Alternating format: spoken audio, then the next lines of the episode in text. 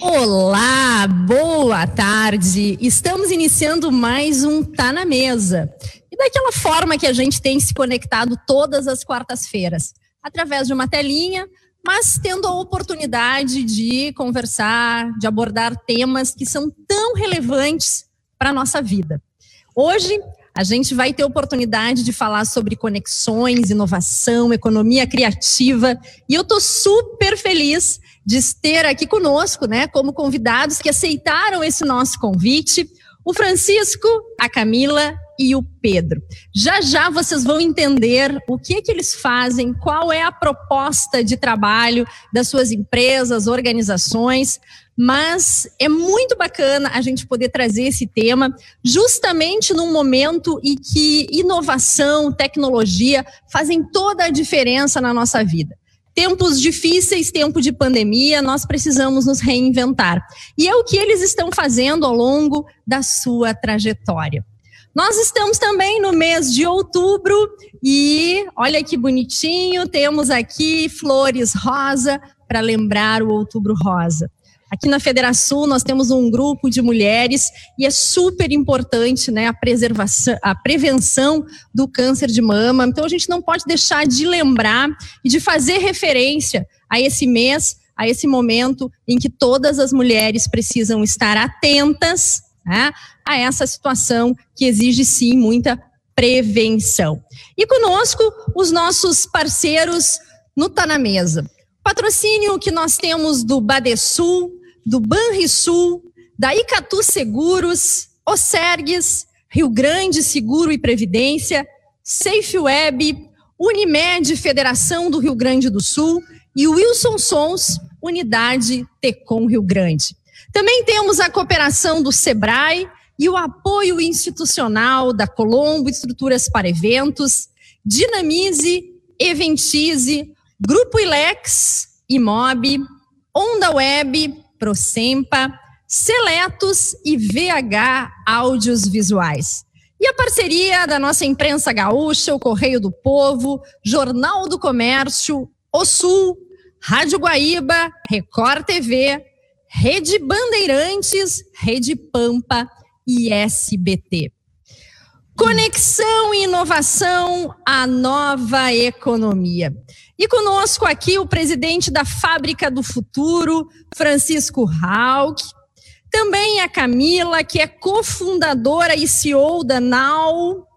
E o Pedro Valério, que é o diretor executivo do Instituto Caldeira. Tudo isso é nosso, tudo isso é gaúcho, está aqui em Porto Alegre e eles estão conosco nesse nosso Tá na Mesa. Vou iniciar dando as boas-vindas ao Francisco e vamos conhecer um pouquinho, Francisco, a fábrica do futuro. Tu que está num cenário aí muito bacana. Eu estou curtindo muito te ver aqui na nossa telinha com esse cenário, tudo a ver né, com tecnologia, inovação e a fábrica do futuro. Fala um pouquinho para nós desse projeto e do quanto vocês estão integrados, né, especialmente neste momento em que vivemos. Que novo normal é esse a partir das referências que vocês têm? Obrigado pelo convite. É um prazer estar aqui. Muito frequentei o Tá na Mesa aí uns anos atrás, na década passada eu trabalhava com investimentos, uma época, e fui em vários Tá, tá na Mesa. Então, é um prazer estar conectado com vocês agora nesse uh, papel de painelista, né? Então, eu queria dizer para o pessoal o seguinte: eu acho que é muito importante as pessoas conhecerem as marcas, as empresas e os seus propósitos, né? Então, o que eu queria fazer aqui muito é contar a nossa história, o que que a gente, com o que que a gente trabalha, qual é a nossa visão, né, a nossa função uh, básica, né? Então, eu queria começar aqui colocando para vocês um pouquinho do, de visual, né, porque é importante para as pessoas terem uma noção a gente está aqui afastado né, da, da, possibilidade de visitar, de conectar com um grupo de pessoas e visitar locais. Então é importante que as pessoas vejam uh, o que, que a Fábrica do Futuro se propõe a fazer, precisa ver o tipo de, de, de, de experiências que ela uh, oferece. Né? Eu quero, uh, essa fábrica começou em 1942, gente. Assim, é uma história bem, bem antiga, que tem muito a ver com arte, tem muito a ver com indústria criativa a, a família Hawk fundou essa fábrica de enfeite de Natal, Wanda Hawk, no quarto distrito. Uh, na época era um pântano, né?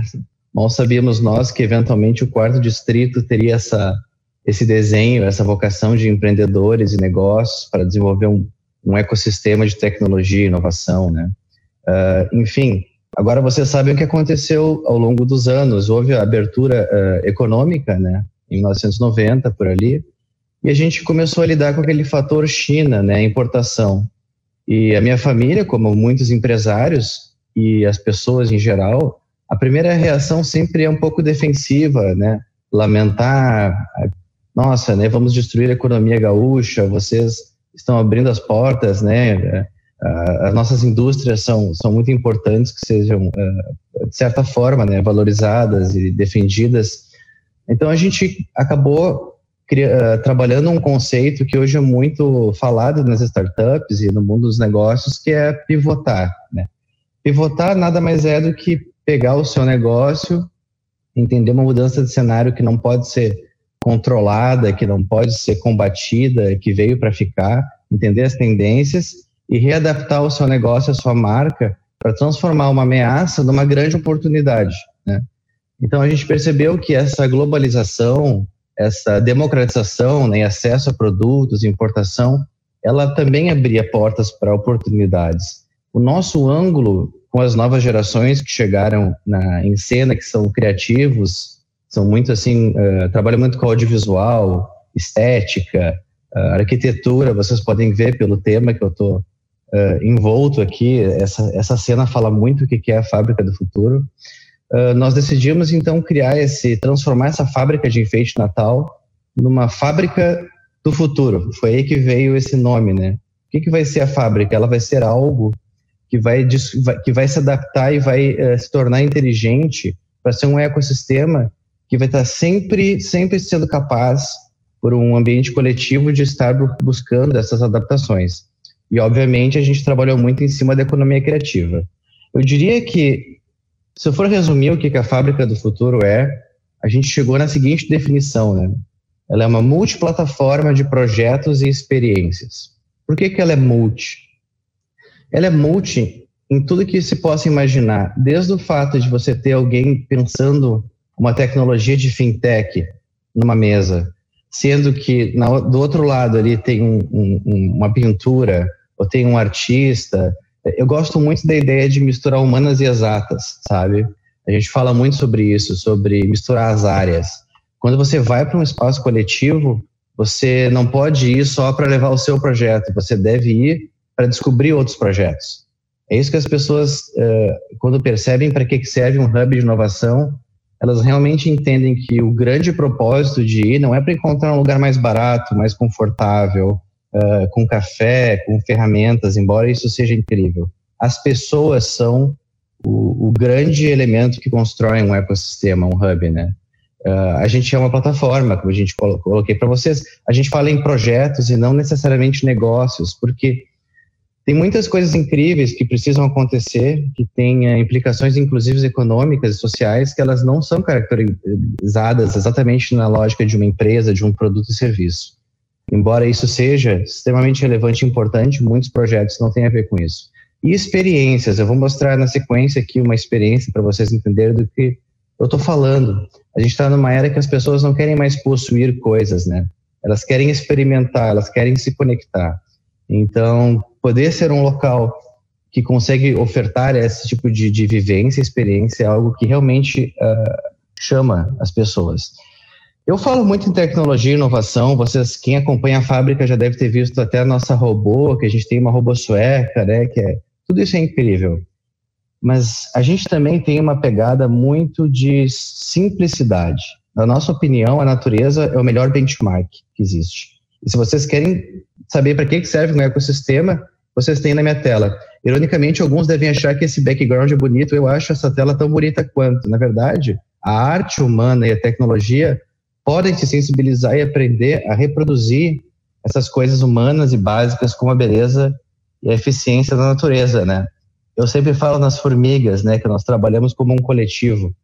Esses seres aqui não têm tecnologia, eles não têm uma complexa mecanismo social no sentido de, de leis e, e, acordos, mas eles têm um entendimento de, de como funciona o, o superorganismo deles para a sobrevivência, que eles instintivamente trabalham em coisas bem complexas, né? Uh, eu espero que um dia vocês possam vir nos visitar, porque eu acho que o Pedro, a Camila e qualquer um que nos conhece vai dizer que é uma mera uh, tentativa aqui de tentar explicar o que, que é a Audioporto. Esse projeto começou, a Fábrica do Futuro uh, começou como um grande estúdio de audiovisual, tá, de conteúdo, chamado Audioporto. Ele foi eleito o melhor estúdio do Brasil em 2018 ele é um estúdio onde o engenheiro dos Beatles, ah, eu botei ele aqui, ó, eu gosto muito dele. O engenheiro dos Beatles, o Jeff Emerick, que é um, um sujeito super simpático, teve aqui no estúdio. Para vocês terem uma ideia do que é possível fazer quando a gente trabalha com estética, com sensibilidade, com qualidade, o Jeff, ele não tinha vindo nunca para o Brasil, tá? É, inclusive, o workshop que ele fez aqui com a gente foi o único trabalho que ele fez no Brasil. Quando eu busquei ele no aeroporto e mostrei o Rio Grande do Sul, o nosso povo, a cidade, o gasômetro, o, o barco, né, o passeio de barco, o parcão, o Sgt. Peppers, né, porque ele é engenheiro do Sgt. Peppers do álbum, ele achou o máximo que tinha um bar Sgt. Peppers em Porto Alegre. E ele virou para mim e falou: Francisco, o Brasil não é nada como eu achei que fosse.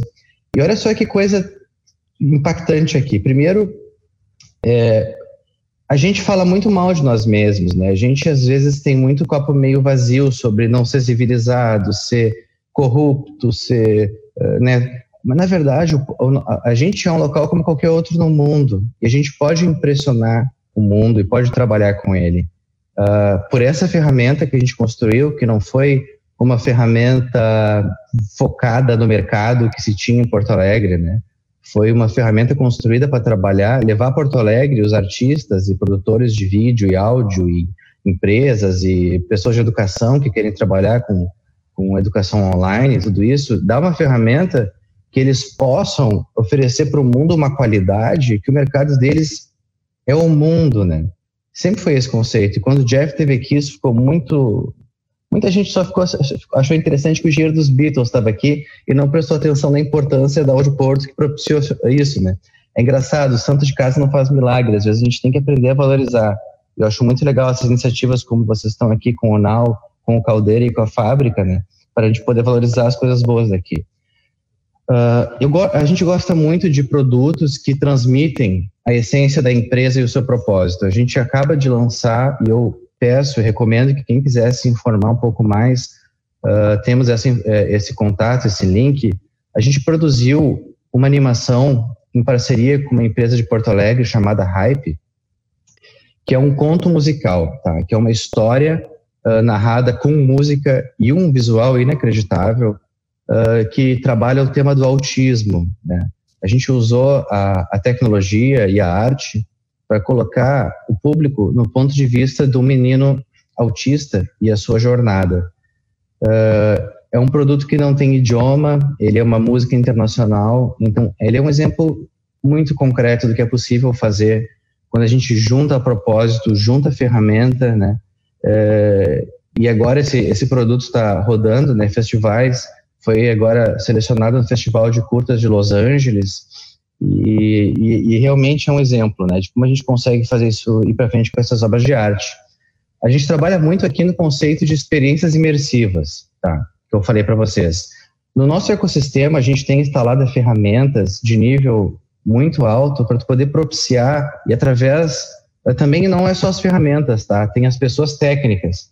Quem está trabalhando nessa projeção imersiva aqui do, do que, que trabalhou o conto, né, musical, é uma empresa chamada Imersiva, que é especializada eh, em projeção mapeada, hologramas, uh, espetáculos futuristas.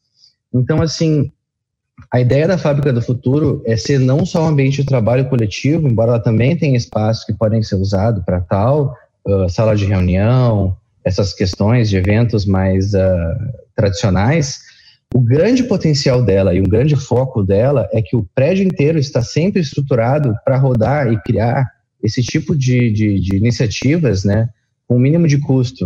Porque a gente já tem embarcada não só a equipe operacional e técnica e criativa, mas a gente tem embarcado todo o cabeamento, sistemas de, de logística, de público, de câmera. Então, assim, a ideia do prédio, por exemplo, é que ele seja inteligente, que você tenha uh, estímulos visuais para as pessoas entenderem quando as reuniões acontecem, quando o café está acabando, quando vai começar um evento. A gente quer muito que o prédio fale com as pessoas no sentido delas sentirem que estão imersas dentro de uma experiência sensorial, né? Uh, a gente também tem, deixa eu, eu acho que vale a pena só terminar esse videozinho, né? Isso aqui foi um evento em que a gente também trouxe o público para dentro para compartilhar, né? Esses produtos a Camila teve aí, acho que o Pedro não pôde vir na ocasião, mas o Fred aí, um monte de gente teve teve presente. Eu e não é fui... é só para fazer questão foi de arrepiar, né? um comentário, foi incrível. Isso. Essas coisas são para arrepiar. A Camila falou tudo. Os seres humanos, quando eles são sensibilizados e tocados de verdade, eles se conectam com você. Seja um cliente que você quer conquistar, seja um fornecedor que você quer que trabalhe com você, seja uma entidade que precisa entender o seu propósito e a sua missão, sensibilizar os seres humanos. As decisões são feitas por seres humanos. Eles é que confiam, eles é que dão luz verde, eles é que não concordam. Então, assim, uh, trabalhar com foco no, no, no, ser humano como, como um receptor da sua ideia, do seu propósito, tem muito a ver com comunicar essas coisas subliminares também, né? linguagem corporal, não adianta uh, só falar as coisas da boca para fora. Aqui está rodando vídeo do NASA Space Apps, né?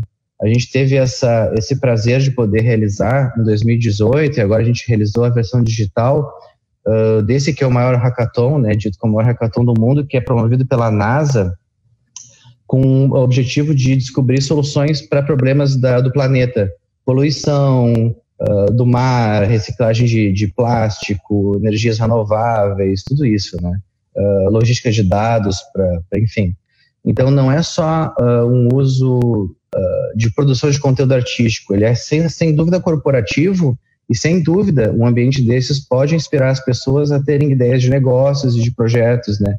Quando as empresas vão para locais como o NAU, como o Instituto Caldeira, como a Fábrica do Futuro, para levar os seus problemas para serem uh, trabalhados no ambiente externo, que é muito saudável, né? As pessoas são o nosso patrimônio, como eu falei. A gente tem aqui uma, uma rede social que a gente tem feito boa parte da nossa colocação.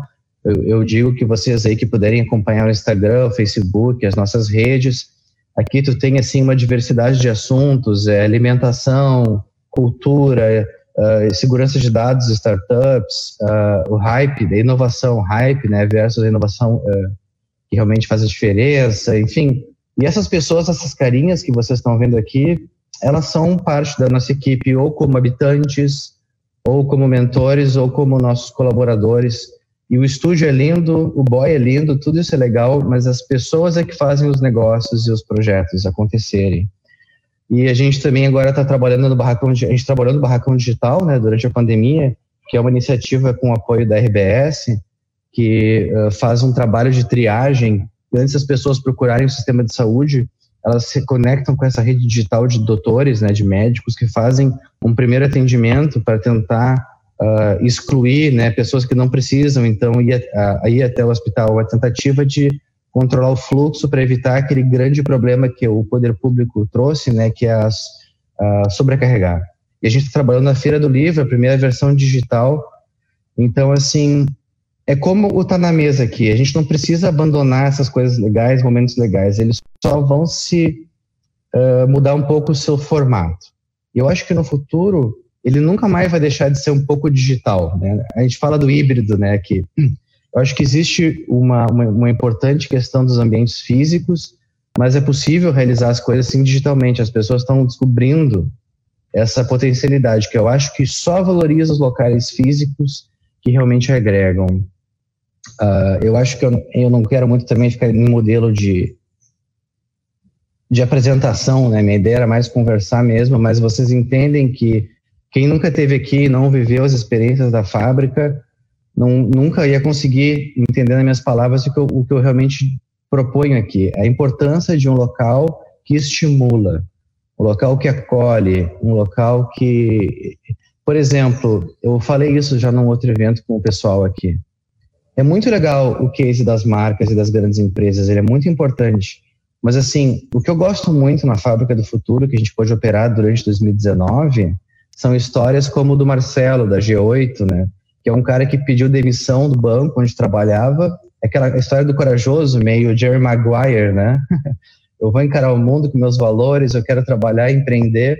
E ele veio aqui com a cara e a coragem, se tornou um habitante e hoje ele está muito bem financeiramente prestando consultoria para várias empresas. Ele é um, uh, é, um, é um cara desses, ele vem para um ecossistema como os nossos aqui e ele pode se reinventar e descobrir como esses ambientes agregam a esse processo como um todo. A Cris, que eu mostrei ali antes, a Cris é uma advogada que quando ela veio aqui, ela não sabia se profissionais liberais é, tinham um local num, num, hub, né? Acho que depois o pessoal pode explicar um pouco mais o que, que é um coworking, para que, que ele serve, né? As pessoas não entendem para que ele serve e a Cris não sabia, ela queria sair de casa, ficou, uh, ouviu falar da fábrica, aí quando ela chegou na fábrica, ela pegou alguém dizendo, não, mas nosso foco não é profissionais liberais. Aí ela, opa, então ela não devia ter vindo aqui, ela ficou meio desconfortável. Graças a Deus que ela gostou do piano, gostou do clima, gostou das mesas, das pessoas, quis ficar aqui. E aí ela acabou aprendendo a produzir conteúdo digital e ela acabou de vender um curso online agora durante a pandemia de Lei Geral de Proteção aos Dados. Uh, vendeu para 40 alunos o curso dela. Então é bom ver esses casos de pessoas do dia a dia, sabe? Não apenas as marcas, porque isso funciona desde uma grande empresa a uma pequena pessoa que quer começar a empreender ou quer se reinventar. Eu acho que eu já fui na minha, na minha cota de tempo, né, gente? Então, obrigado pela oportunidade. Francisco, olha, incrível a tua apresentação, as reflexões, né, que tu propôs aqui para nós, mas especialmente essa apresentação que tu fez da Fábrica do Futuro. A gente está conectado aqui com muitos colegas do interior é, e que estão nos dizendo aqui que é, ficaram impressionados, é, perguntando sério, isso é em Porto Alegre, isso é no Rio Grande do Sul, nós não conhecíamos, né? É, é, esta experiência e especialmente esse projeto. Então, super parabéns para vocês quando eh, tu falavas, né, que a gente está precisando enxergar o copo meio cheio, né, não meio vazio. Eh, e valorizar muito o que é nosso, porque a gente vai para São Paulo, a gente vai para o exterior e acha tudo isso incrível e são experiências inovadoras no nosso conceito. E aqui do nosso ladinho, em Porto Alegre, no Rio Grande do Sul, com gente nossa, né, gaúchos super determinados, obstinados em fazer diferente. É uma experiência incrível de fato. Parabéns e já já a gente vai voltar a falar um pouquinho, né, sobre essa questão é, de experiências, de estímulo é, de jovens e também de pessoas mais experientes. Como é que as pessoas mais experientes também conseguem se conectar? Porque quando a gente vê, né, o teu material, a gente percebe muitos jovens se apropriando de tudo isso, né? E como é que a gente consegue fazer uma inclusão de pessoas de mais idade? Porque acho que essa pandemia nos traz também, né, oportunidades de pessoas que já são de uma geração, né, além da nossa, de estarem conectadas com inovação e também tecnologia. Mas agora quero ouvir a Camila, Camila que tem experiência da NAU, acho que também é super bacana, né? isso, Camila, que tu vai nos não quero adiantar aqui, né? Uh, eu que tive a oportunidade de conhecer um pouquinho mais esse projeto aí nos últimos meses e também fiquei muito impressionada. Então, quero te dar boas-vindas e te convidar para contar um pouquinho dessa experiência para todos os gaúchos. Olá, bom dia, boa tarde. Boa tarde já, né? Obrigada pelo convite, uma honra estar participando do Tá na Mesa, um, um, um evento que eu participo, né? E agora participando como uh, convidada, né? Então, eu sou Camila Borelli, sou co-proprietária e uh, CEO do Now Live Spaces, um coworking aqui de Porto Alegre. Eu estou diretora. A Camila da... também agora está tá, tá estreando no associativismo, né? Aqui na Associação Sim. Comercial de Porto Alegre, super bacana. Vai ser uma experiência muito rica também na tua vida. Isso, estou fazendo parte da diretoria da Associação Comercial de Porto Alegre, uma grande honra.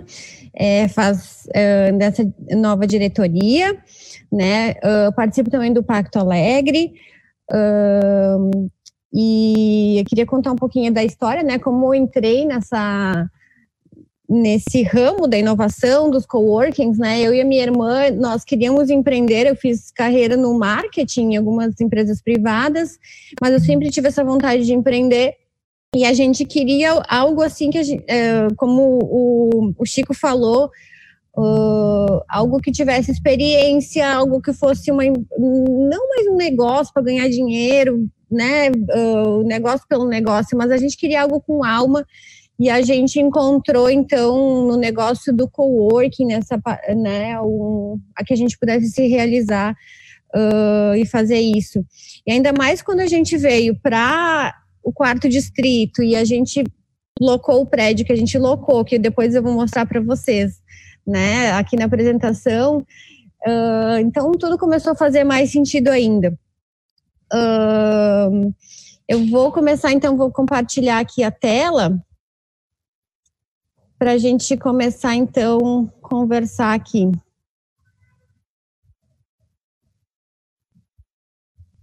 Espera aí que está na frente aqui.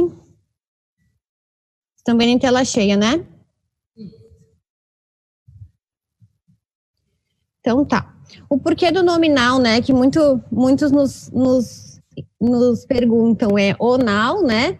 Então é o nome vem de embarcação de navio, mas ele também é uma brincadeira com o now de agora, né? Então, assim, a gente brinca que o futuro se faz agora, now.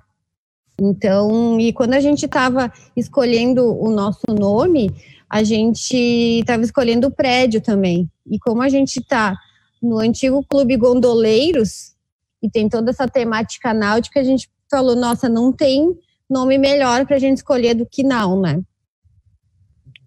E a gente também é o Now Live Spaces, Now Live Spaces, porque a gente achava que falar Now Coworking, ele reduziria também muito o que a gente faz, porque aqui a gente é um lugar mesmo para passar o dia, para viver, né?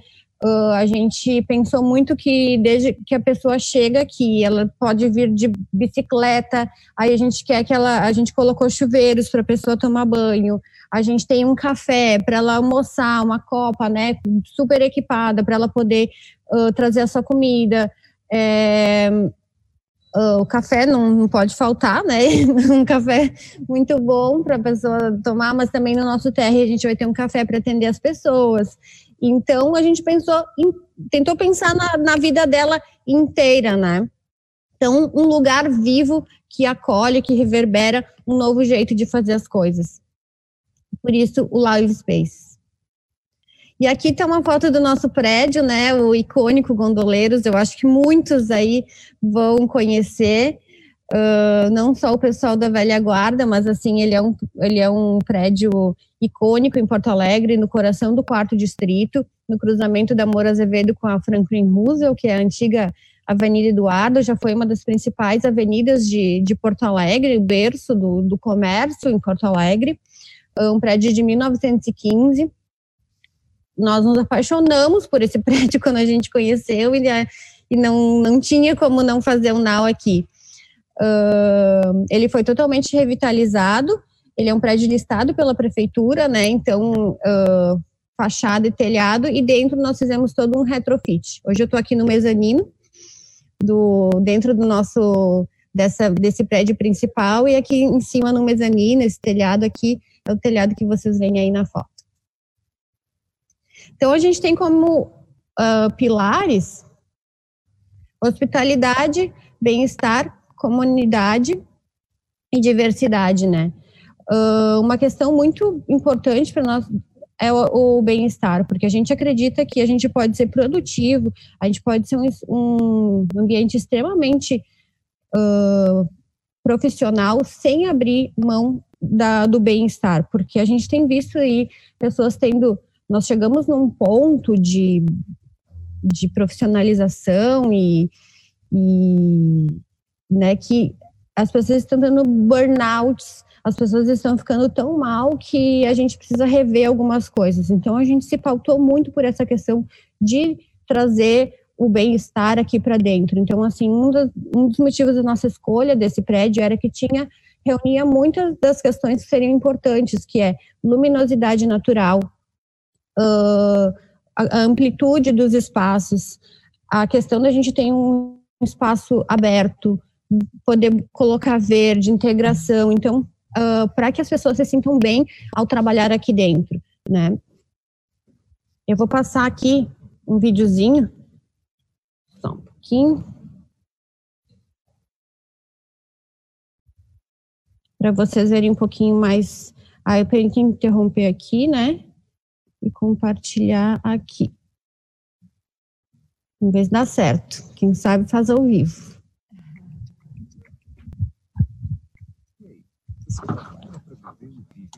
Deu certo.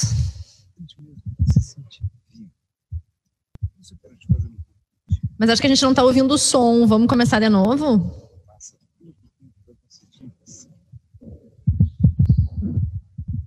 Para mim está saindo o som. Não, para nós aqui não não está saindo o som. Aqui não é o fone de ouvido? Deixa eu tirar aqui.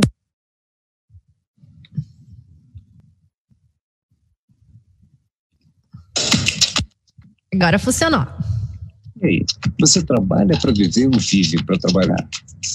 O importante mesmo é se sentir vivo. Eu quero te fazer um convite. Deixe de viver de verdade o lugar em que a gente passa tanto tempo das nossas vidas. Sabe aquele local que para alguns é um prazer, para outros uma forma de realizar os sonhos e até para quem ainda está criando seu espaço? Imagine uma comunidade orgânica que respira e se movimenta. Um lugar fértil com consciência para abraçar a diversidade de pessoas e ideias, que produz novas conexões e novos significados. Imaginou? Bem-vindo ao Now.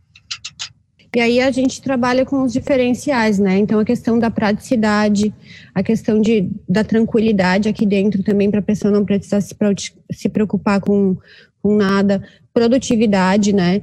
Que eu acho que eu até estava conversando com o Chico que a gente precisa desmistificar algumas questões do, da, dos coworkings, né? Que coworking não é bagunça, coworking não é barulho, uh, coworking é um ambiente muito profissional, né? Pode ser um ambiente profissional, existe coworkings que pode ser bagunça e pode ser barulho, né? Pode significar isso, mas assim, o nosso e os que a gente está falando aqui, né, o que nascem já para isso, eles são ambientes muito uh, profissionais, né? A gente pauta, se pauta por isso, uh, com uma estrutura diferenciada e com uma flexibilidade uh, para as empresas se moldarem da forma que elas precisam. Né?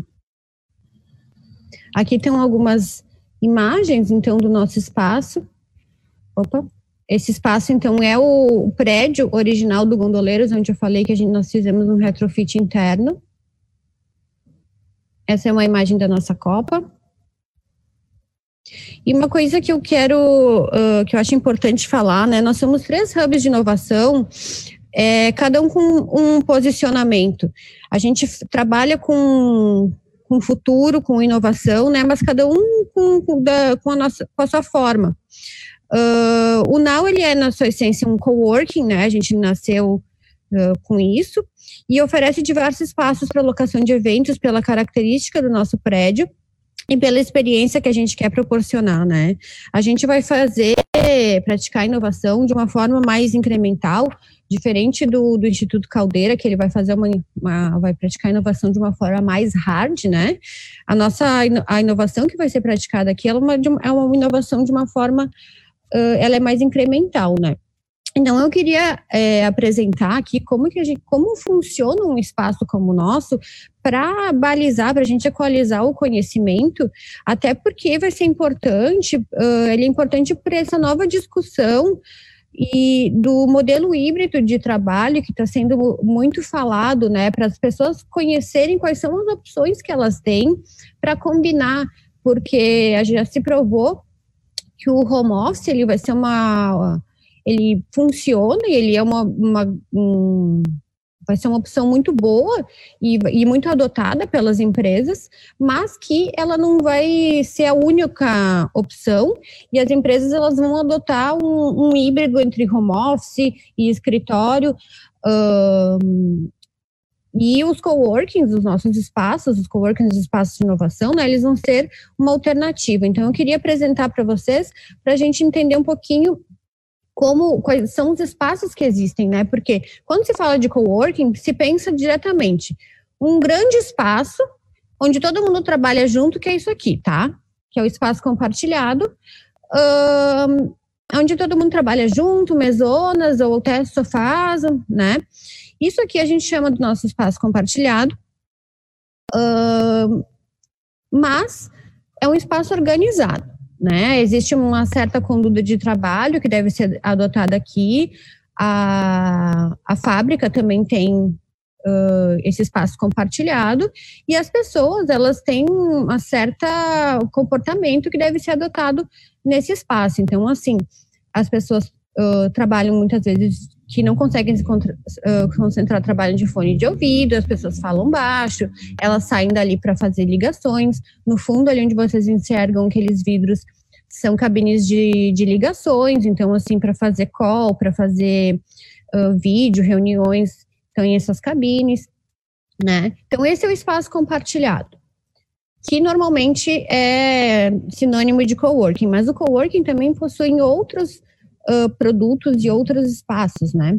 Um deles são as salas privativas, né? Essa da esquerda que vocês estão vendo, e a, na direita, uh, nem todos os, os, ambientes têm, mas nós temos uma sala privativa compartilhada, que daí é um híbrido entre o ambiente compartilhado e a sala privativa. Nós também temos algumas salas customizáveis, então são salas maiores, onde o cliente pode optar por, pela quantidade de, de posições que coloca ali, o, o layout. Eu sei que a fábrica também trabalha nesse modelo assim. O Instituto Caldeira acredito também que, que trabalha assim, né, Pedro?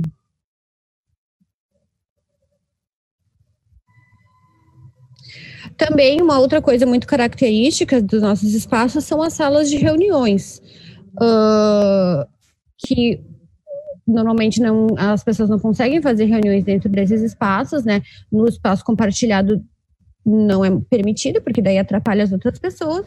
Então, uh, utiliza-se salas de reuniões uh, locadas por, por período, por hora, é, para realizar essas reuniões e também normalmente uh, são locadas para pessoas que não são membros do espaço, outras pessoas de fora podem locar. Isso depende de, de, de hub para hub.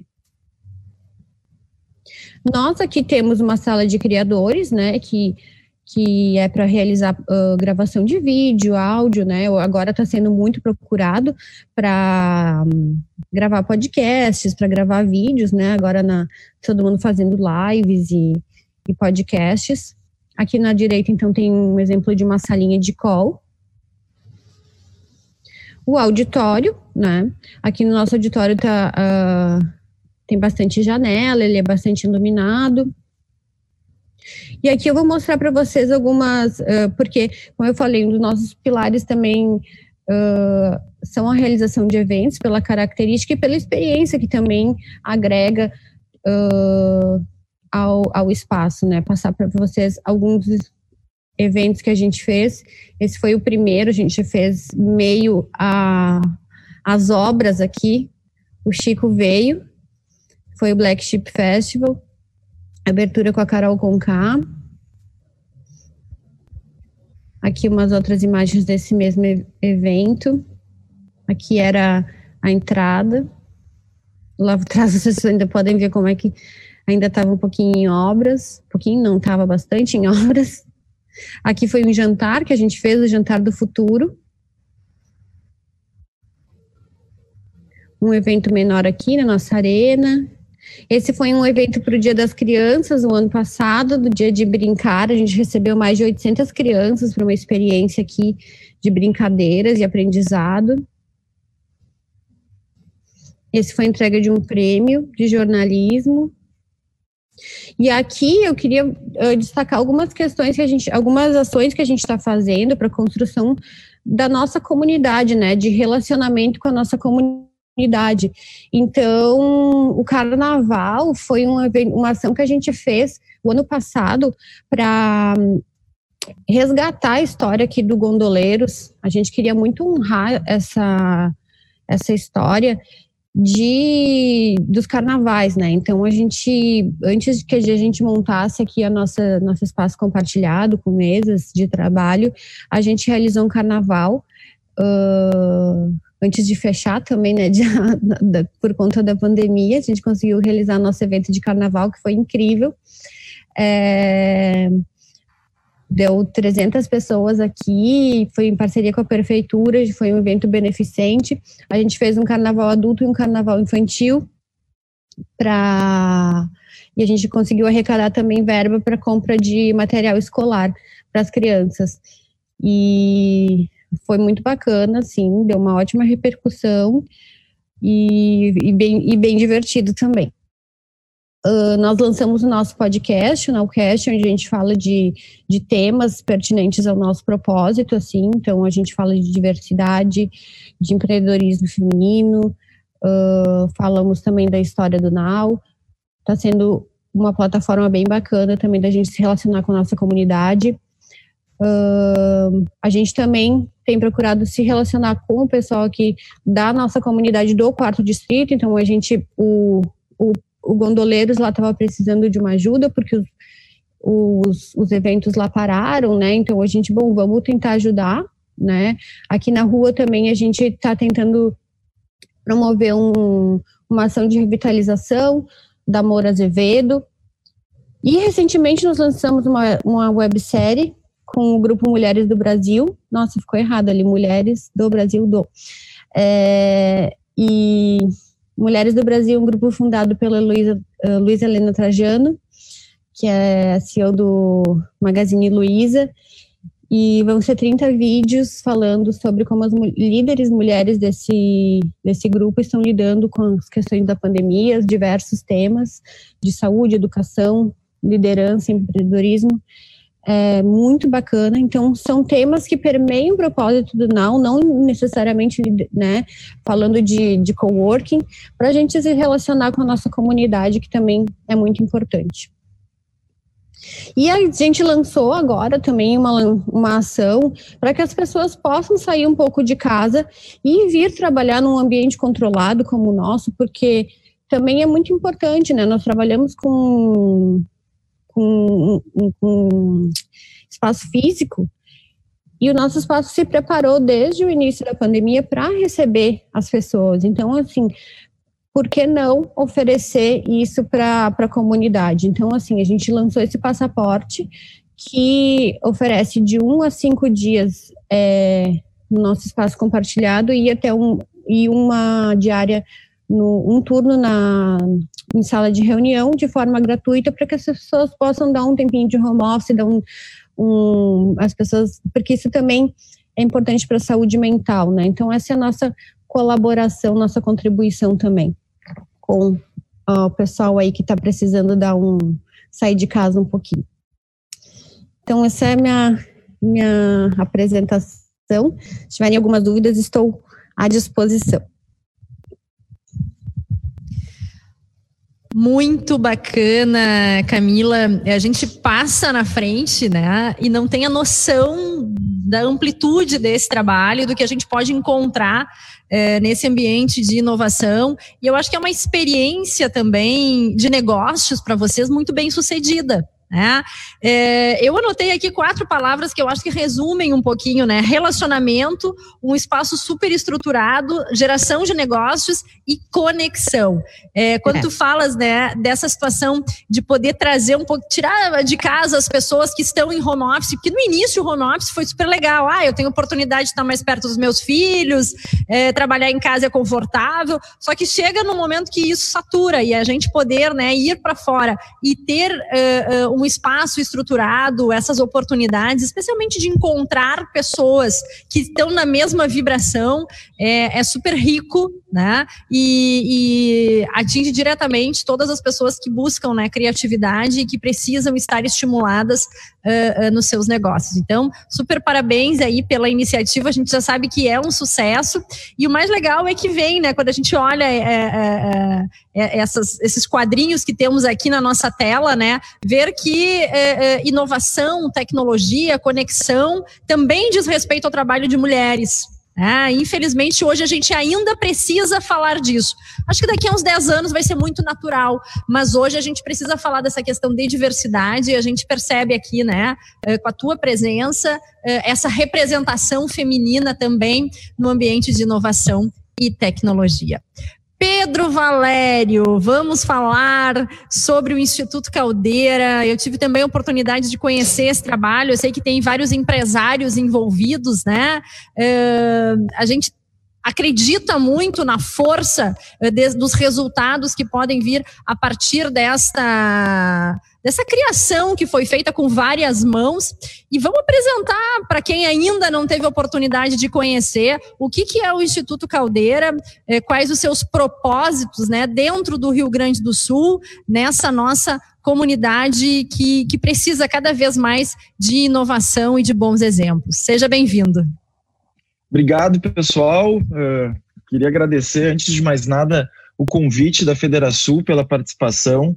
É, fico muito feliz, é, efetivamente, acho que o Tá na Mesa cumpre um papel já há muitos anos de, de provocar, construir um, um elo de diálogo, não só aqui da capital, mas de todo o estado, né? E eu acho que o, o, o, o trabalho de sociedades, é, de, de entidades e associações como a Federação são fundamentais justamente na construção desse novo Rio Grande do Sul, né? Que a gente brinca assim com esse o Rio Grande do Sul ideal, aquele que a gente de fato acredita, acho que um pouco do que o Chico comentou, assim, de como é que a gente não, não, não é para ser negacionista, né, dos nossos problemas, mas olhar pelo lado cheio do copo, né. Eu, eu fico muito feliz de poder representar o Instituto Caldeira uh, em momentos como esse. Uh, no meu caso aqui é um pouco diferente, eu não sou um dos fundadores, né? Eu não sou sócio do Instituto Caldeira, mas eu sou talvez um dos entusiastas e um dos apaixonados, né? O Instituto Caldeira ele é uma ele é um movimento da sociedade civil organizada, né? Ele é uh, derivado concreto de movimentos como Aliança para a Inovação, que reuniu as principais universidades do estado, né? Junto com uh, o poder público e principalmente um movimento do empresariado, da iniciativa empresarial, uh, no intuito de funcionar como um catalisador de inovação aqui para o Rio Grande do Sul, né? antes de mais nada, assim, eu comento, né? Eu fico feliz de ver os, os movimentos como do Nau e, do, e da fábrica, que já são ações concretas, né, que estão acontecendo. A gente é vizinho, né, enquanto iniciativas, a gente está todo, todos nós aqui no quarto distrito, e que de alguma maneira eu acho que mostra eh, essas ações concretas e positivas que o Rio Grande do Sul uh, tem visto e tem uh, observado enquanto engajamento de diferentes agentes de inovação aqui no estado, né? eu queria, eu vou aproveitar então assim colocar rapidamente uma algumas imagens que eu acho que seriam legais para que o, o, público que está assistindo possa entender um pouco mais sobre o, o instituto. Deixa eu pegar aqui rapidamente. Aqui. Então, a gente, a gente, enquanto Instituto Caldeira, a gente brinca, né? A gente fica atrás do DC Navegantes, e aí a gente tem brincado com o DC que a gente vai rebatizar o DC aí como Distrito Caldeira, né? É uma área hoje, são, é uma área de 22 mil metros quadrados, que começou dentro de uma articulação de alguns empresários aqui da, da capital e que rapidamente se expandiu para hoje são 39 instituições fundadoras do, do, do Instituto, né? E aí eu queria só para dar um ponto aqui de, de, de apresentação, uh, que nem eu comentei, à esquerda do vídeo vocês conseguem enxergar o DC Navegantes, e a gente então fica nessa área, que uh, a área total aqui uh, contempla 22 mil metros quadrados, né? E que basicamente tem como objetivo a construção aqui de um hub de inovação e conexões do Rio Grande do Sul, né? E eu acho que isso é muito importante, como a gente está conectado também com muitas empresas e muitos empresários aí do interior, a gente está olhando e a gente sempre fala em nome do Rio Grande do Sul. Né? É uma iniciativa que uh, tem duas perspectivas, como eu vou comentar um pouco para frente. Né? Acho que tem essa questão que gera um pouco da, da curiosidade por, por, pelos, pelas dimensões que o Instituto naturalmente traz na sua perspectiva física, né? o que eu brinco é o nosso hardware, né? mas tem uma série de iniciativas que eu brinco que são os nossos softwares, que justamente são programas e iniciativas que o Instituto pretende não só uh, aproximar a nova economia para o resto do Rio Grande do Sul, mas justamente tentar de alguma maneira funcionar como um grande holofote para iniciativas que acontecem no interior, para que a gente possa plugar frente às nossas conexões, né? Então, a primeira fase, em 1918, essa é a primeira fase do Instituto, ela no início do século passado, o AJ Renner, como empreendedor, queria construir ali o complexo industrial dele e ele não tinha efetivamente uh, estrutura nem para gerar energia para essa área, né?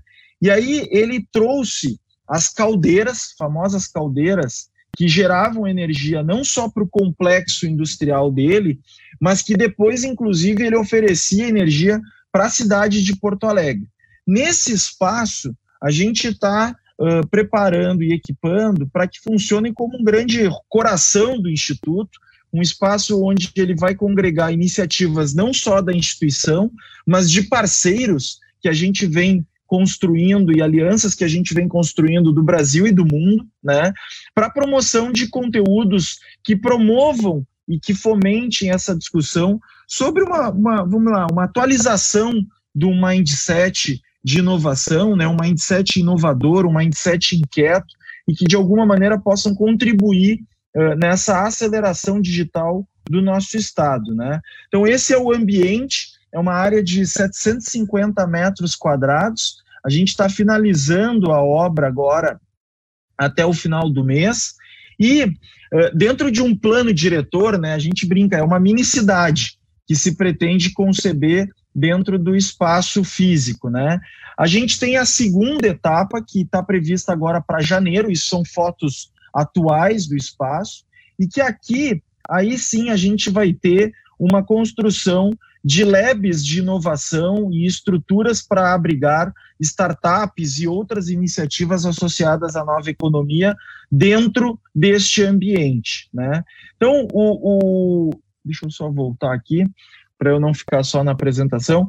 Na prática, o que, que acontece? No momento que a gente teve a fundação por parte dessas 39 grandes empresas, né, a gente tem aí empresas como uh, Banrisul, Cicred, Unimed, Grandene, Vulcabras e uma série de outras uh, importantes companhias aqui do Rio Grande do Sul, a gente estabeleceu como pilares três grandes frentes de atuação.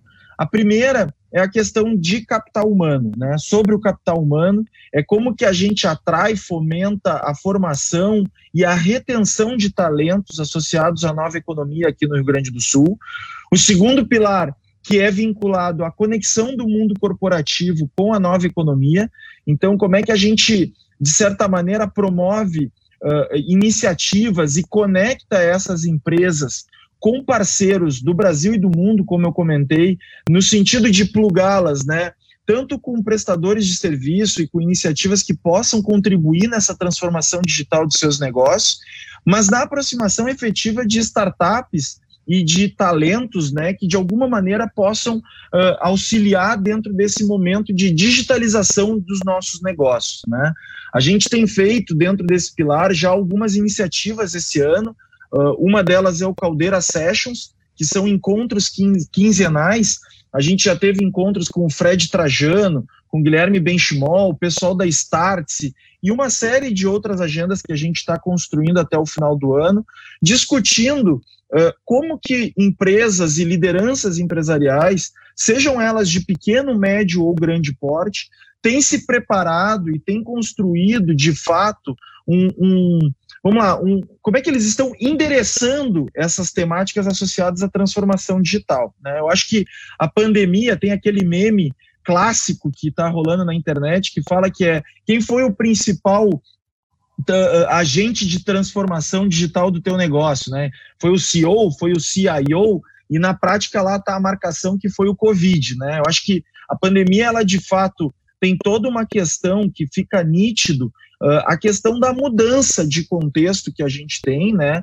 Uma série de, de, de questões, né? Eu falo, a gente tem conversado muito com alguns fundadores nossos na área da saúde, uh, pegando questões como telemedicina, que eram questões assim tabus e discussões ainda muito peculiares e que de alguma maneira a própria pandemia acelerou de uma maneira muito uh, emblemática, né? E isso está acontecendo em vários segmentos, né?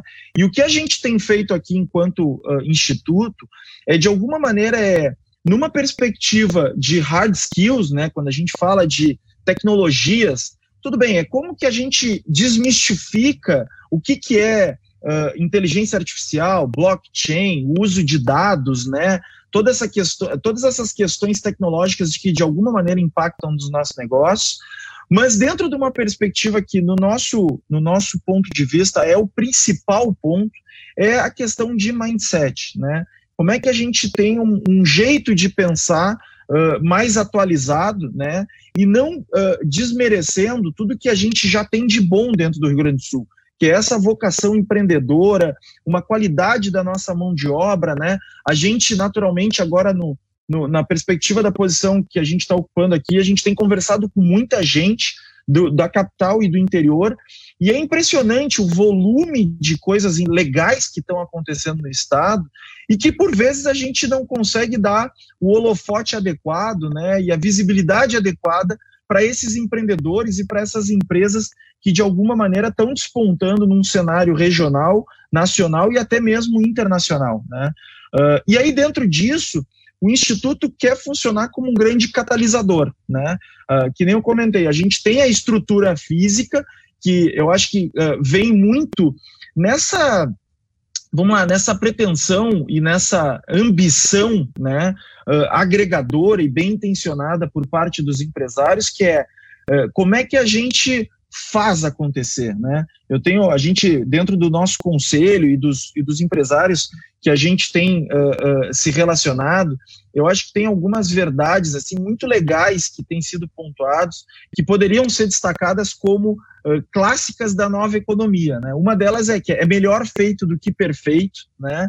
E a perspectiva do walk the talk, né? Como é que, o que, que significa isso? Né? Eles, eles tinham, dentro do, do ambiente empresarial, essa, essa perspectiva de a gente quer ações concretas, a gente quer juntar grandes empresas, a gente quer colocar startups, a gente quer botar isso todo mundo num mesmo ambiente e, naturalmente, atendendo a esse terceiro pilar. Então, eu falei de capital humano, falei um pouco sobre a questão da conexão do mundo corporativo, mas dentro de uma perspectiva de como é que a gente auxilia e de alguma maneira contribui de forma absolutamente humilde, né? Como é que o instituto pode colaborar dentro da transformação digital do estado, né? Do Rio Grande do Sul. A gente tem percebido, a gente mantém conexão, óbvio, com alguns grandes hubs, mas eu brinco muito com os nossos vizinhos aqui de Santa Catarina, que num movimento que talvez remonte aí a duas ou três décadas, né, uh, uh, conseguiu inclusive o charmoso branding, né, de somos o Vale do Silício do Brasil.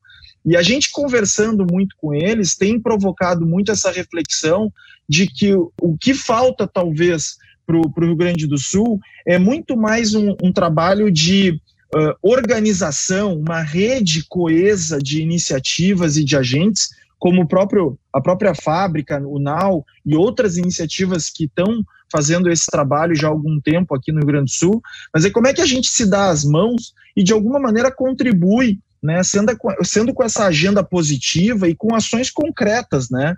Então, uma das coisas muito legais que a gente tem realizado recentemente, a gente fechou uma parceria internacional com o Israel Trade Investment, que é um programa uma iniciativa do Ministério Econômico de Israel, e a gente já tem feito rodadas de negócio com startups israelenses, com empresas gaúchas. Né? E o que a gente, de alguma maneira, quer fazer com isso é, de um lado, naturalmente, gerar ações concretas que possam trazer competitividade e inovação para os nossos negócios, mas também é desmistificar que a inovação só acontece nos grandes hubs globais. Porque depois dessas rodadas, o feedback que a gente tem tido é: opa, mas isso aqui eu também já estou fazendo, né? Isso aqui já está acontecendo.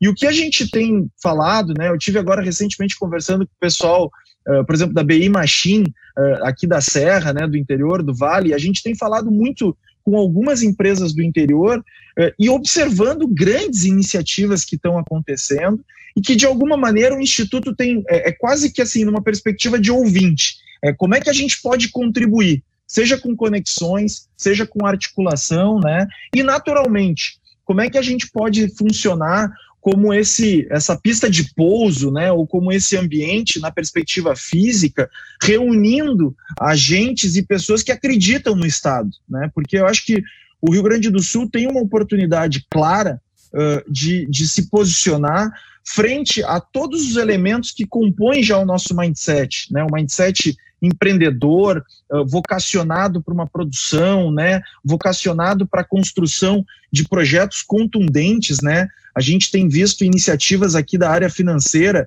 pega a própria GetNet, que saiu daqui, XP, a gente teve conversando recentemente com o Benchmall, a Agibank, que tem uma iniciativa que está crescendo muito nos últimos anos, e outras grandes corporações, né, que poderia aqui a gente ficar citando alguns exemplos. Então, a gente, do lado do Instituto, é, entende que, por uma série de circunstâncias, a gente acredita profundamente no Estado, né?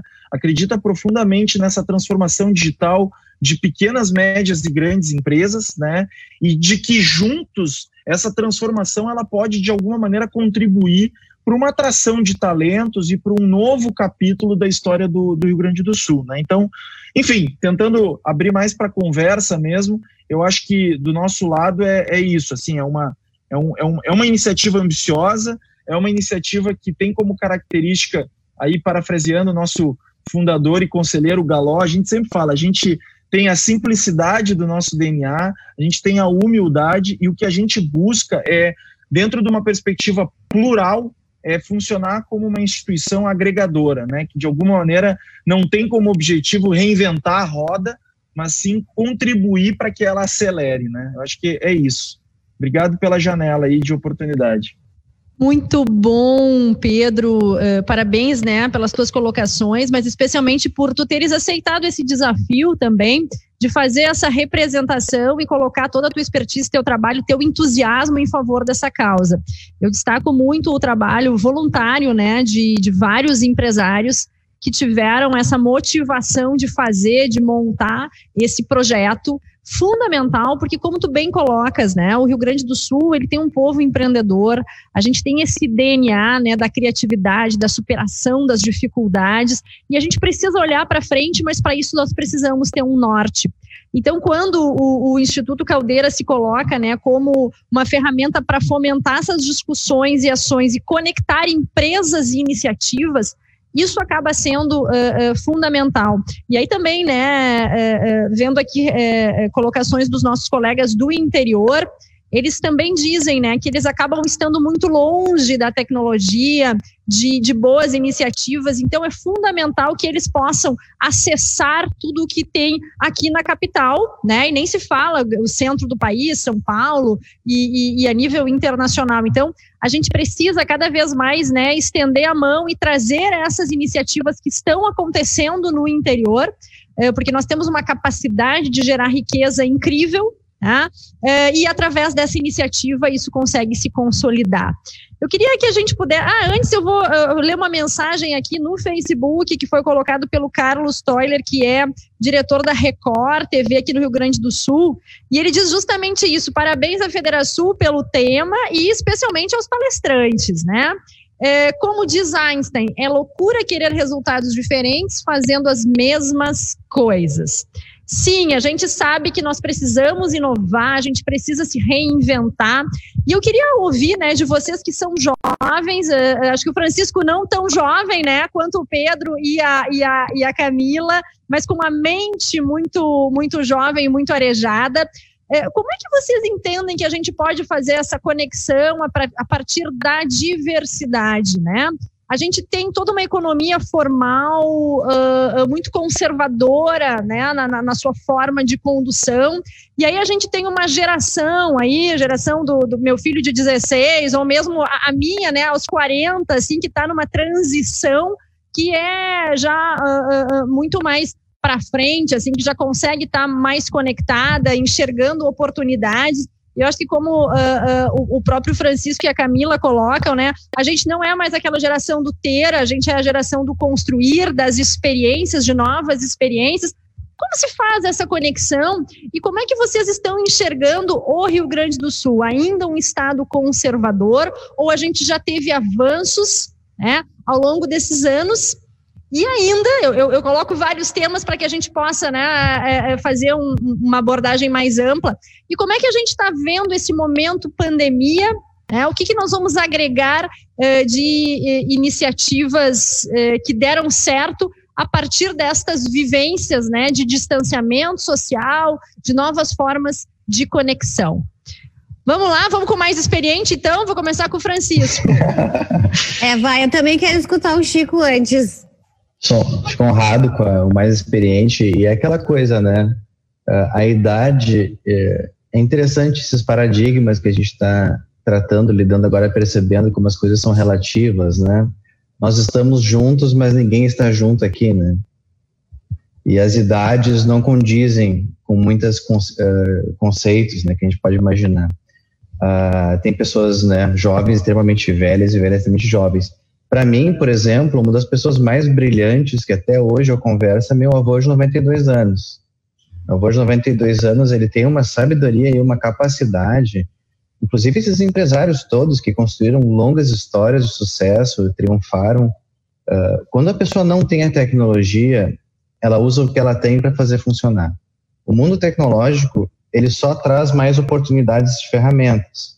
Se você não souber o que fazer com as ferramentas, você não está em melhor situação do que alguém em 1920 ou lá no 1918 que vem para Porto Alegre fazer um, um parque industrial e precisa construir a sua própria fonte energética, né?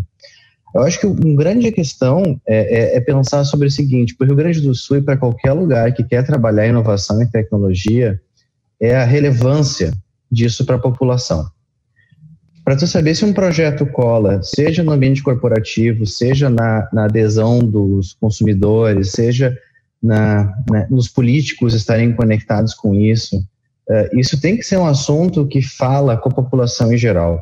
E quando a gente para para pensar na quantidade de pessoas que estaria desempregado e sem perspectiva, se não fosse o Uber, por exemplo, ou o Pop, ou então, é um exemplo, sabe? Uh, e essas coisas sempre vão estar mudando, mas é muito perigoso esquecer o fato de que tecnologia e inovação não é um assunto de gente teórica, universidades e bolhas, né, onde existe um mundo ideal que não se projeta do outro lado da rua, na favela, né, ou na realidade diária dos empresários, um dono de gráfica, um cara de uma padaria.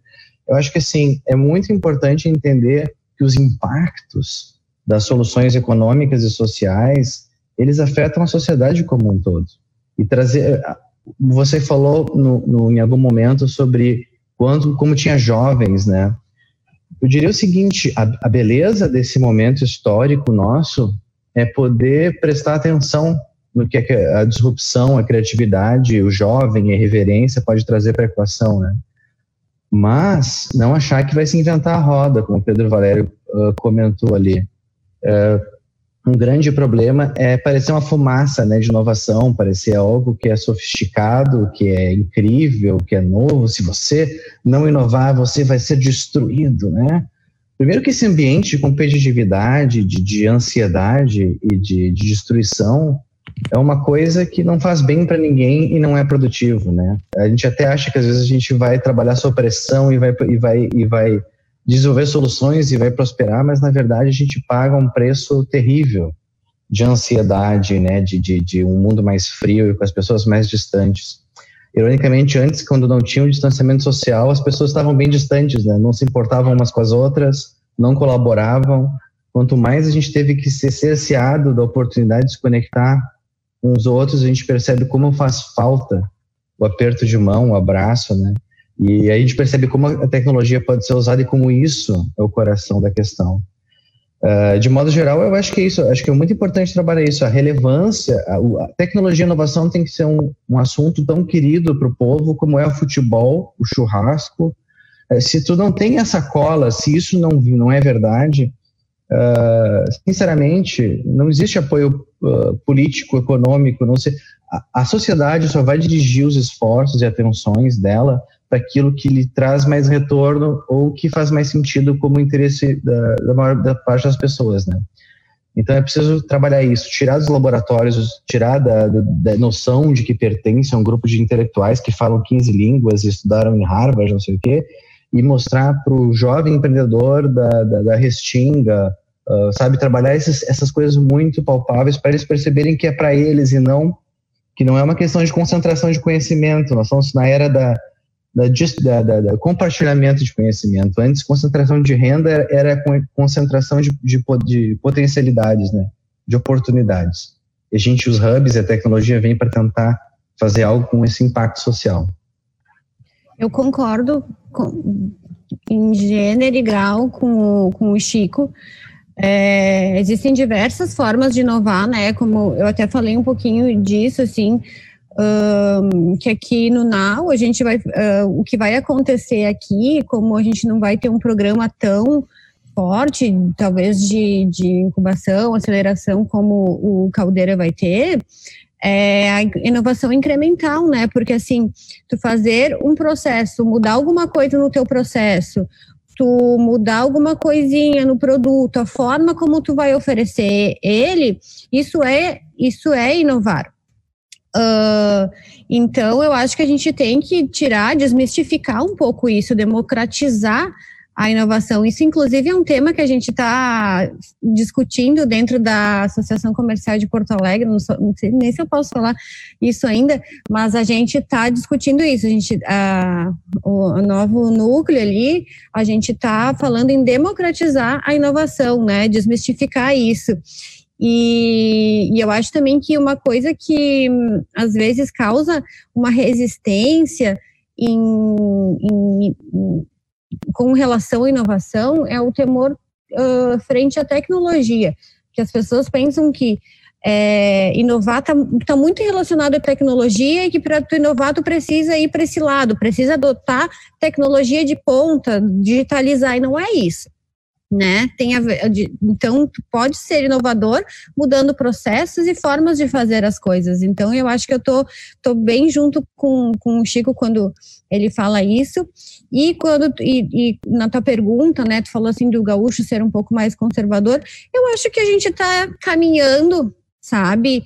Uh, a gente está mudando já a forma de pensar, o mindset, né? O, o gaúcho já está querendo uh, coisas novas Uh, os nossos negócios estão aí para provar isso.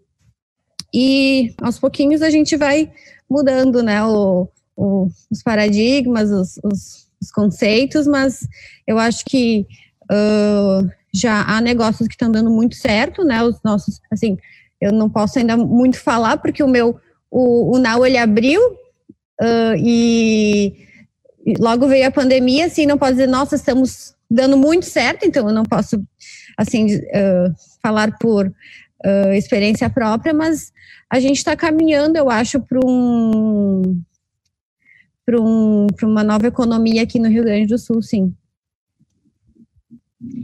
Cara, eu vou, eu vou ficar um pouco repetitivo aqui, mas eu vou, vou, vou salientar. Eu acho que, para mim, assim, fazendo, acho que, sublinhando alguns pontos, né, do que, que eu tenho conversado junto com alguns empresários, a perspectiva é que assim a tecnologia ela cada vez mais é commodity, né? Eu acho que a questão não é sobre tecnologia, né? A questão cada vez mais, eu acho que dissociar inovação de tecnologia talvez seja até um papel importante de, de se reforçar, né? Porque o que a gente está vendo é uma perspectiva sobre comportamento, né? E aí eu acho que até tem um cuidado, assim, que a questão do, do gaúcho, né, a gente tem que interpretar e ver efetivamente o que quer dizer o ser conservador, né? Porque se é na manutenção, a gente, eu sou super fã, né, e discuto muito sobre a questão dos CTGs, né? Sobre a valorização de tradições, enfim, de algumas questões que têm espalhadas pelo Estado e que de alguma maneira moldaram o gaúcho que ele é, né? Então, eu acho que não é uma disrupção no sentido de botar fora tudo que já foi.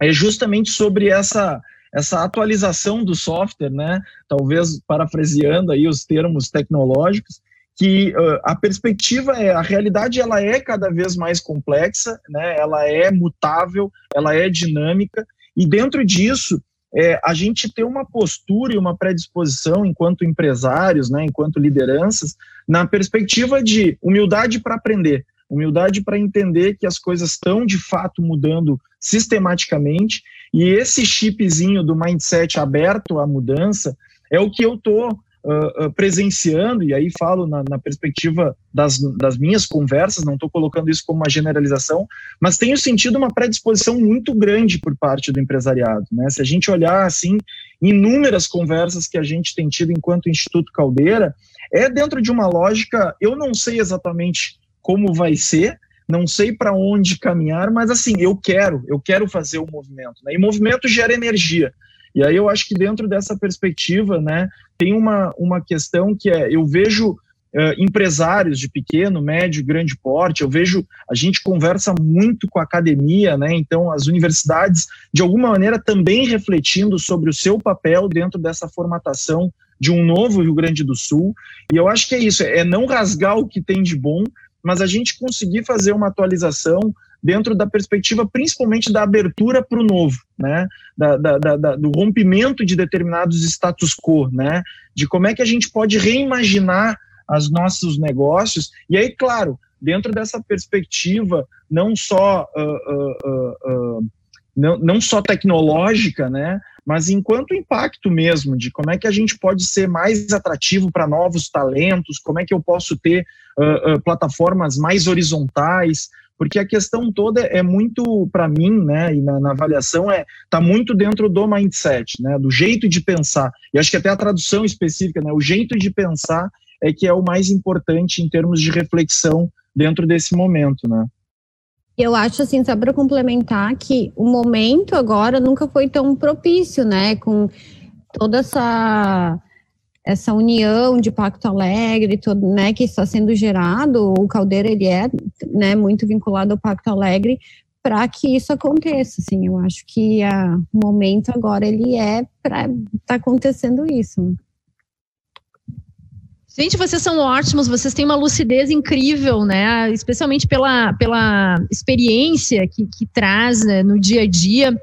É, a gente está tá vendo, né, e, e, acompanhando aqui algumas colocações eh, eh, de empreendedores no, no, Rio Grande do Sul, a gente percebe que cada vez mais, né, em função da pandemia, dessas novas experiências, eh, a teoria, a academia, o conhecimento, eh, eles acabam perdendo um pouco uh, uh, da sua importância no momento em que nós precisamos de novas iniciativas que a gente precisa de estímulo, que a gente precisa de entusiasmo, né, para superar adversidades, e esse momento é um momento de grande adversidade, de grande dificuldade, de instabilidade que a gente vive. E como é que a gente conseguiria, né? A gente vai fazer uma última rodada agora eh, com os nossos convidados, em função do nosso tempo. Eu ficaria aqui ouvindo vocês e, e, e, podendo né, ter essa, essa experiência que é muito enriquecedora. Mas a pergunta que eu queria uh, fazer para vocês, né, e, e, também pedir que vocês deixem uma mensagem eh, para todos os gaúchos nesse momento, né, que a gente vive de adversidade, é como é que a gente faz uh, toda essa, essa questão do conteúdo que hoje está disponível né? Enriquecer a nossa vida a partir do nosso estímulo, a partir do entusiasmo que cada um carrega e de novas formas de vivenciar o dia a dia, as próprias relações familiares, relações de trabalho, né? Para que a gente possa avançar, avançar enquanto sociedade, avançar enquanto Estado. E também aproveito para uh, replicar aqui para vocês um questionamento do nosso colega lá de Rio Grande, da Câmara de Indústria e Comércio de Rio Grande, que ele coloca excelentes eh, cases de iniciativa para promoção da inovação no Rio Grande do Sul. E aí, quais os possíveis caminhos para conectar o interior a estas iniciativas? Acho que isso fica muito latente, né? Essa distância que existe entre as iniciativas de vocês aqui na capital, quatro, quarto distrito, que é algo muito real e que é tangível por nós, porto-alegrenses, aqui na região metropolitana, e, e essa lacuna, né, essa distância que tem com o interior, especialmente ainda em cidades do Rio Grande do Sul, por exemplo, que não tem nem conexão, né, que a gente tem dificuldade de acesso à internet. Então, queria que a gente pudesse né, fazer essa abordagem aí final para a gente já encaminhar as conclusões desse nosso Tá na mesa que fala sobre conexão e inovação, a nova economia. Vamos lá, Chico, para os íntimos, né? Francisco, de forma formal. É... Eu, já vi, eu já vi que os amigos e tal te chamam de Chico. É, não. Só o meu pai, quando tá brabo comigo, chama Francisco. Não adianta. Existe uma. Eu, as pessoas, quando convivem comigo, eu sou, eu sou muito íntimo, eu gosto de contato com as pessoas. É, sim, essa capilaridade que eu falei que é preciso existir entre gerações né, e classes sociais, sem dúvida também é uma capilaridade geográfica.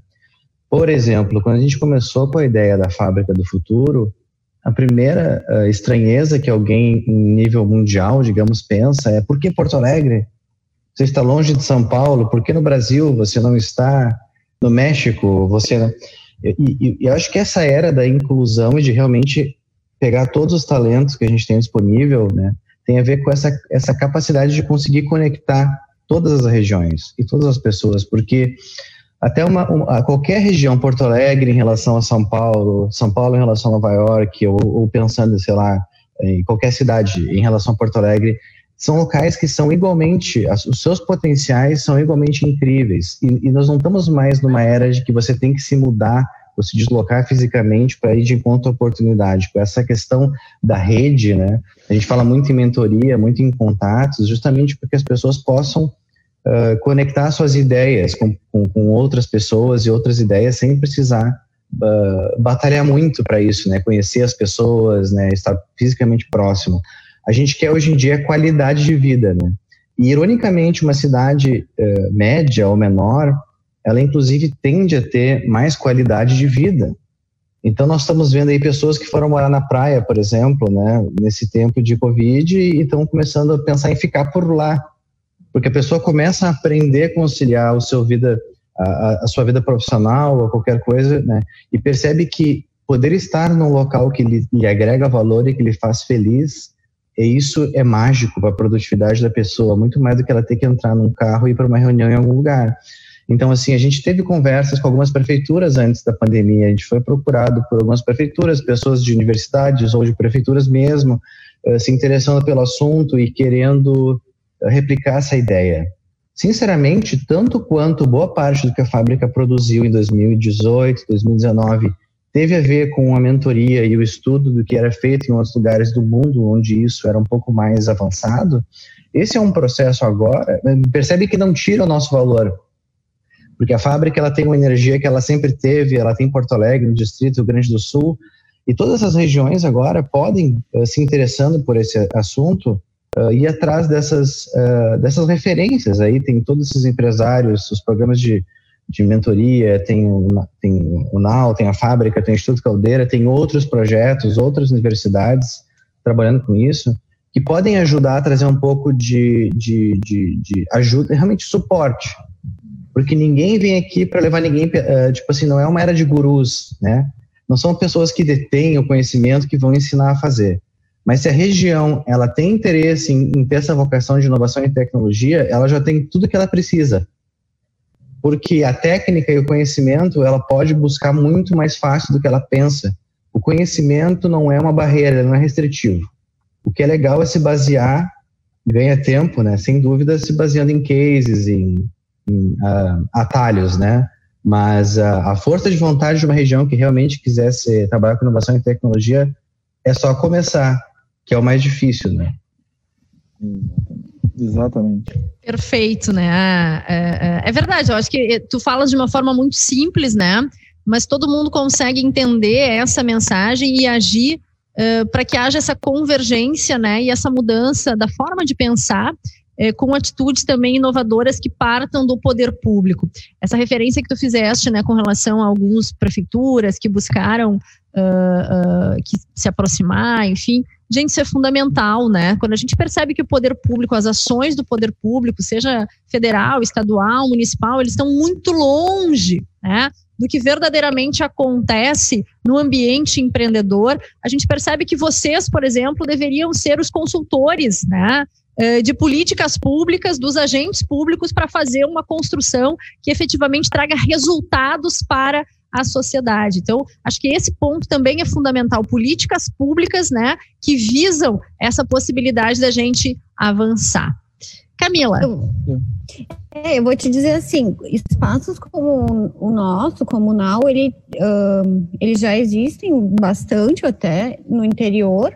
Claro que, como tu falou, tem locais que até a, a tecnologia, a questão da internet, ela é difícil de chegar, então nosso espaço ele é dependente da tecnologia, né? Um coworking sem internet é difícil.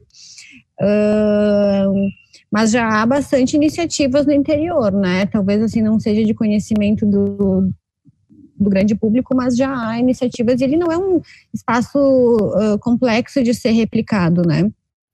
Eu acho que uh, uh, e aí espaço como o Caldeira, aí sim, com, a, com essa ativação, né, de startups, enfim, com esse, esses um, incentivos aí já é uma coisa um pouquinho mais uh, complexa, né? Mas assim, espaços comunal, eles já existem e não é tão complicado assim.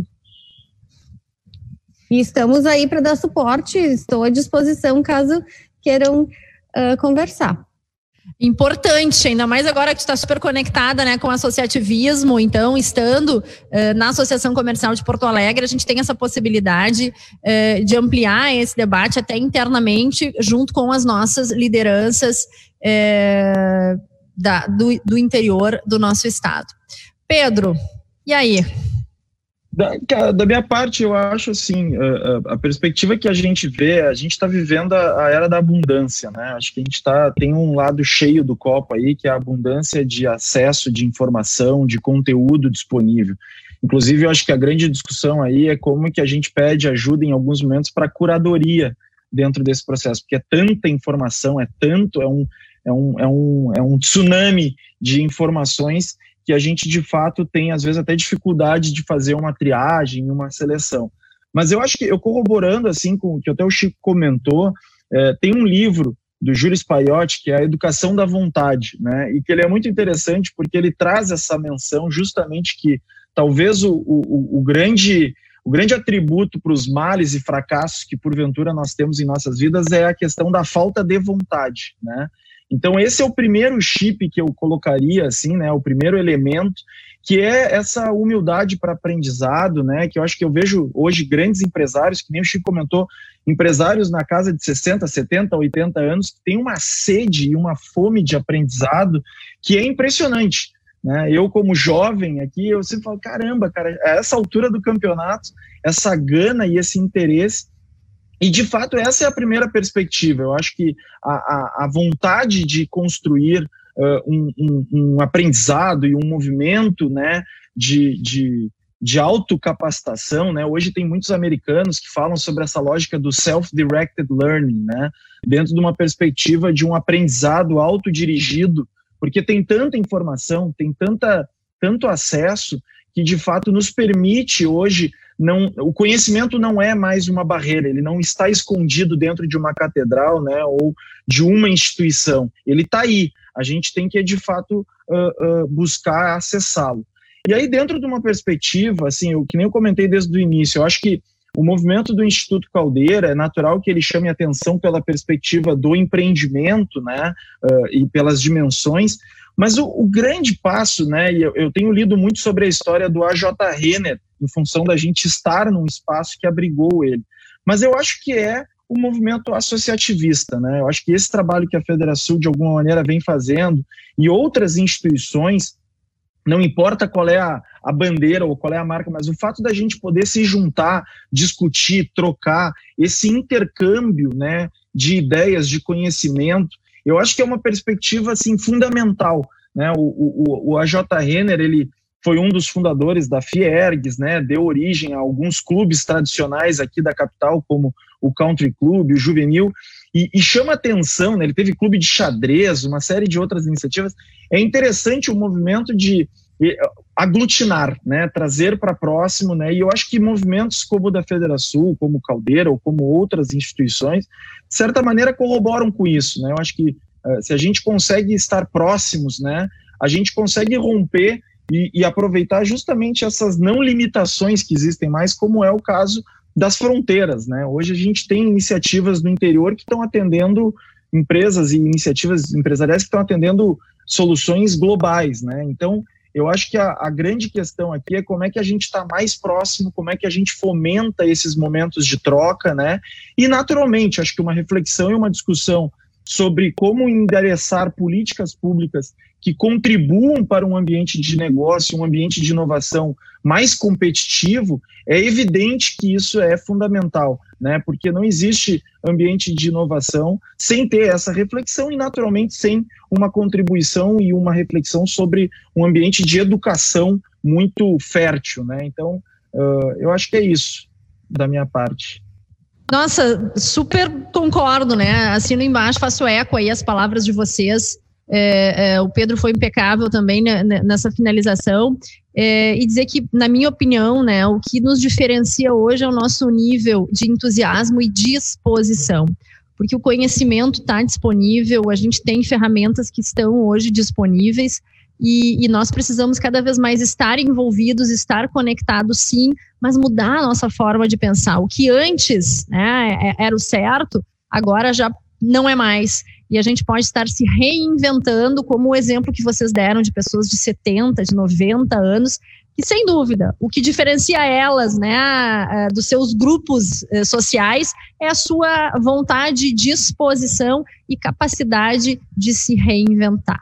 Olha, eu achei fantástico esse nosso Tá na Mesa, acho que é um Tá na Mesa histórico, por a gente poder ter reunido, né, esse trio incrível eh, de jovens que estão fazendo a diferença, e, e jovens sim, eh, Francisco, porque é, na tua forma de pensar tu traz né, esse olhar arejado sobre aquilo que sempre foi feito. Então quero cumprimentar é, a vocês pelo trabalho que vocês vêm realizando e especialmente porque vocês são inspiração, inspiração para muitas pessoas, para muitos gaúchos, né? Uma forma da gente construir resultados melhores a partir do que nós temos disponível enquanto sociedade é, enquanto poder público, né? E que nós temos que estar sempre instigando para fazer diferente. Se você estivesse aqui conosco, primeiro que a gente teria saboreado um delicioso almoço, a gente teria se abraçado, né, confraternizado, porque isso também é importante. Eu estou sentindo muita falta desse contato, né, físico, mas o conteúdo estará disponível e isso também é bacana, né? Que se a gente tivesse feito esse nosso encontro aqui, sei lá, 200, 300 pessoas teriam uh, aprendido com vocês. Mas dessa forma, o conteúdo fica disponível no nosso canal também do YouTube e muitas pessoas mundo afora podem ter né, essa referência a partir do que vocês nos deixam de mensagem. E eu quero, né, mesmo que de forma virtual, entregar para vocês um presente aqui, né, que estará chegando nas mãos de cada um. A gente vai mandar, né, entregar para vocês que é uma forma também da gente poder manter a nossa tradição gaúcha de um bom chimarrão, um bom mate e vocês poderem lembrar desse momento que nós compartilhamos aqui nessa quarta-feira. Quero imensamente agradecer a cada um de vocês. Podemos fazer aí uma rápida é, momento de despedida, né? Francisco, uma mensagem final. É, é eu diria de despedida, assim, para resumir, que nós estamos vivendo numa era de conceito. As coisas são conceituais. Então, mais importante do que a ferramenta é o seu propósito. Isso vale para uma empresa, vale para nossas vidas, para ressignificar nossas vidas, buscar qualidade de vida e impactar os nossos próximos e as que nossas ideias movam coisas brilhantes. Conceitual. Eu agradeço muito por ter participado, foi um prazer e eu acho também vou pegar o gancho do, do Chico e acho que a gente também está na era da humanização, né? Acho que a pandemia nos trouxe isso aí para a gente, para nos mostrar algumas coisas. A gente acredita muito isso no, no aqui, de fazer as coisas de pessoa para pessoa. Uh, então, Acho que essa é uma mensagem importante da, da humanização. E não julguem o Chico pela sua mechinha branca, porque ele tem isso desde pequeno. Muito bom. Obrigado, Camila. Pedro, por favor. Queria agradecer também, eh, enfim, parabenizar de novo a Camila e o Francisco pelo trabalho. Francisco, eu, eu fui ler ali, mas é o Chico, tá? Eu chamo ele de Chico, não tem como mas eu queria parabenizar pelo trabalho. Eu acho que são iniciativas muito, muito, muito legais que estão contribuindo muito na desmistificação de uma série de temas e, no, e questões associadas à inovação. Queria agradecer à Federação também pela, pelo convite. e dizer que o Instituto está aberto, né? É uma, é uma instituição, de novo, 100% é, é, oriunda de gaúchos, né? E voltada para o mercado, onde a gente de fato quer contribuir, quer ajudar nesse movimento de transformação digital do nosso estado. Então, queria muito agradecer a participação de todos aí. Obrigado, viu? Valeu, muito obrigado. Quero deixar um beijo afetuoso aí para vocês que aceitaram esse nosso convite, o Chico, a Camila, o Pedro, e agradecer a todos também que nos acompanharam e que em algum momento estarão assistindo esse nosso Tá na Mesa. Na próxima quarta estaremos aqui novamente é, reunidos, né, através de uma telinha, mas sempre com conteúdo e uma oportunidade de debate sobre temas que são relevantes. Obrigado pela companhia de todos e uma boa tarde. Valeu, pessoal. Tchau, tchau. Obrigada.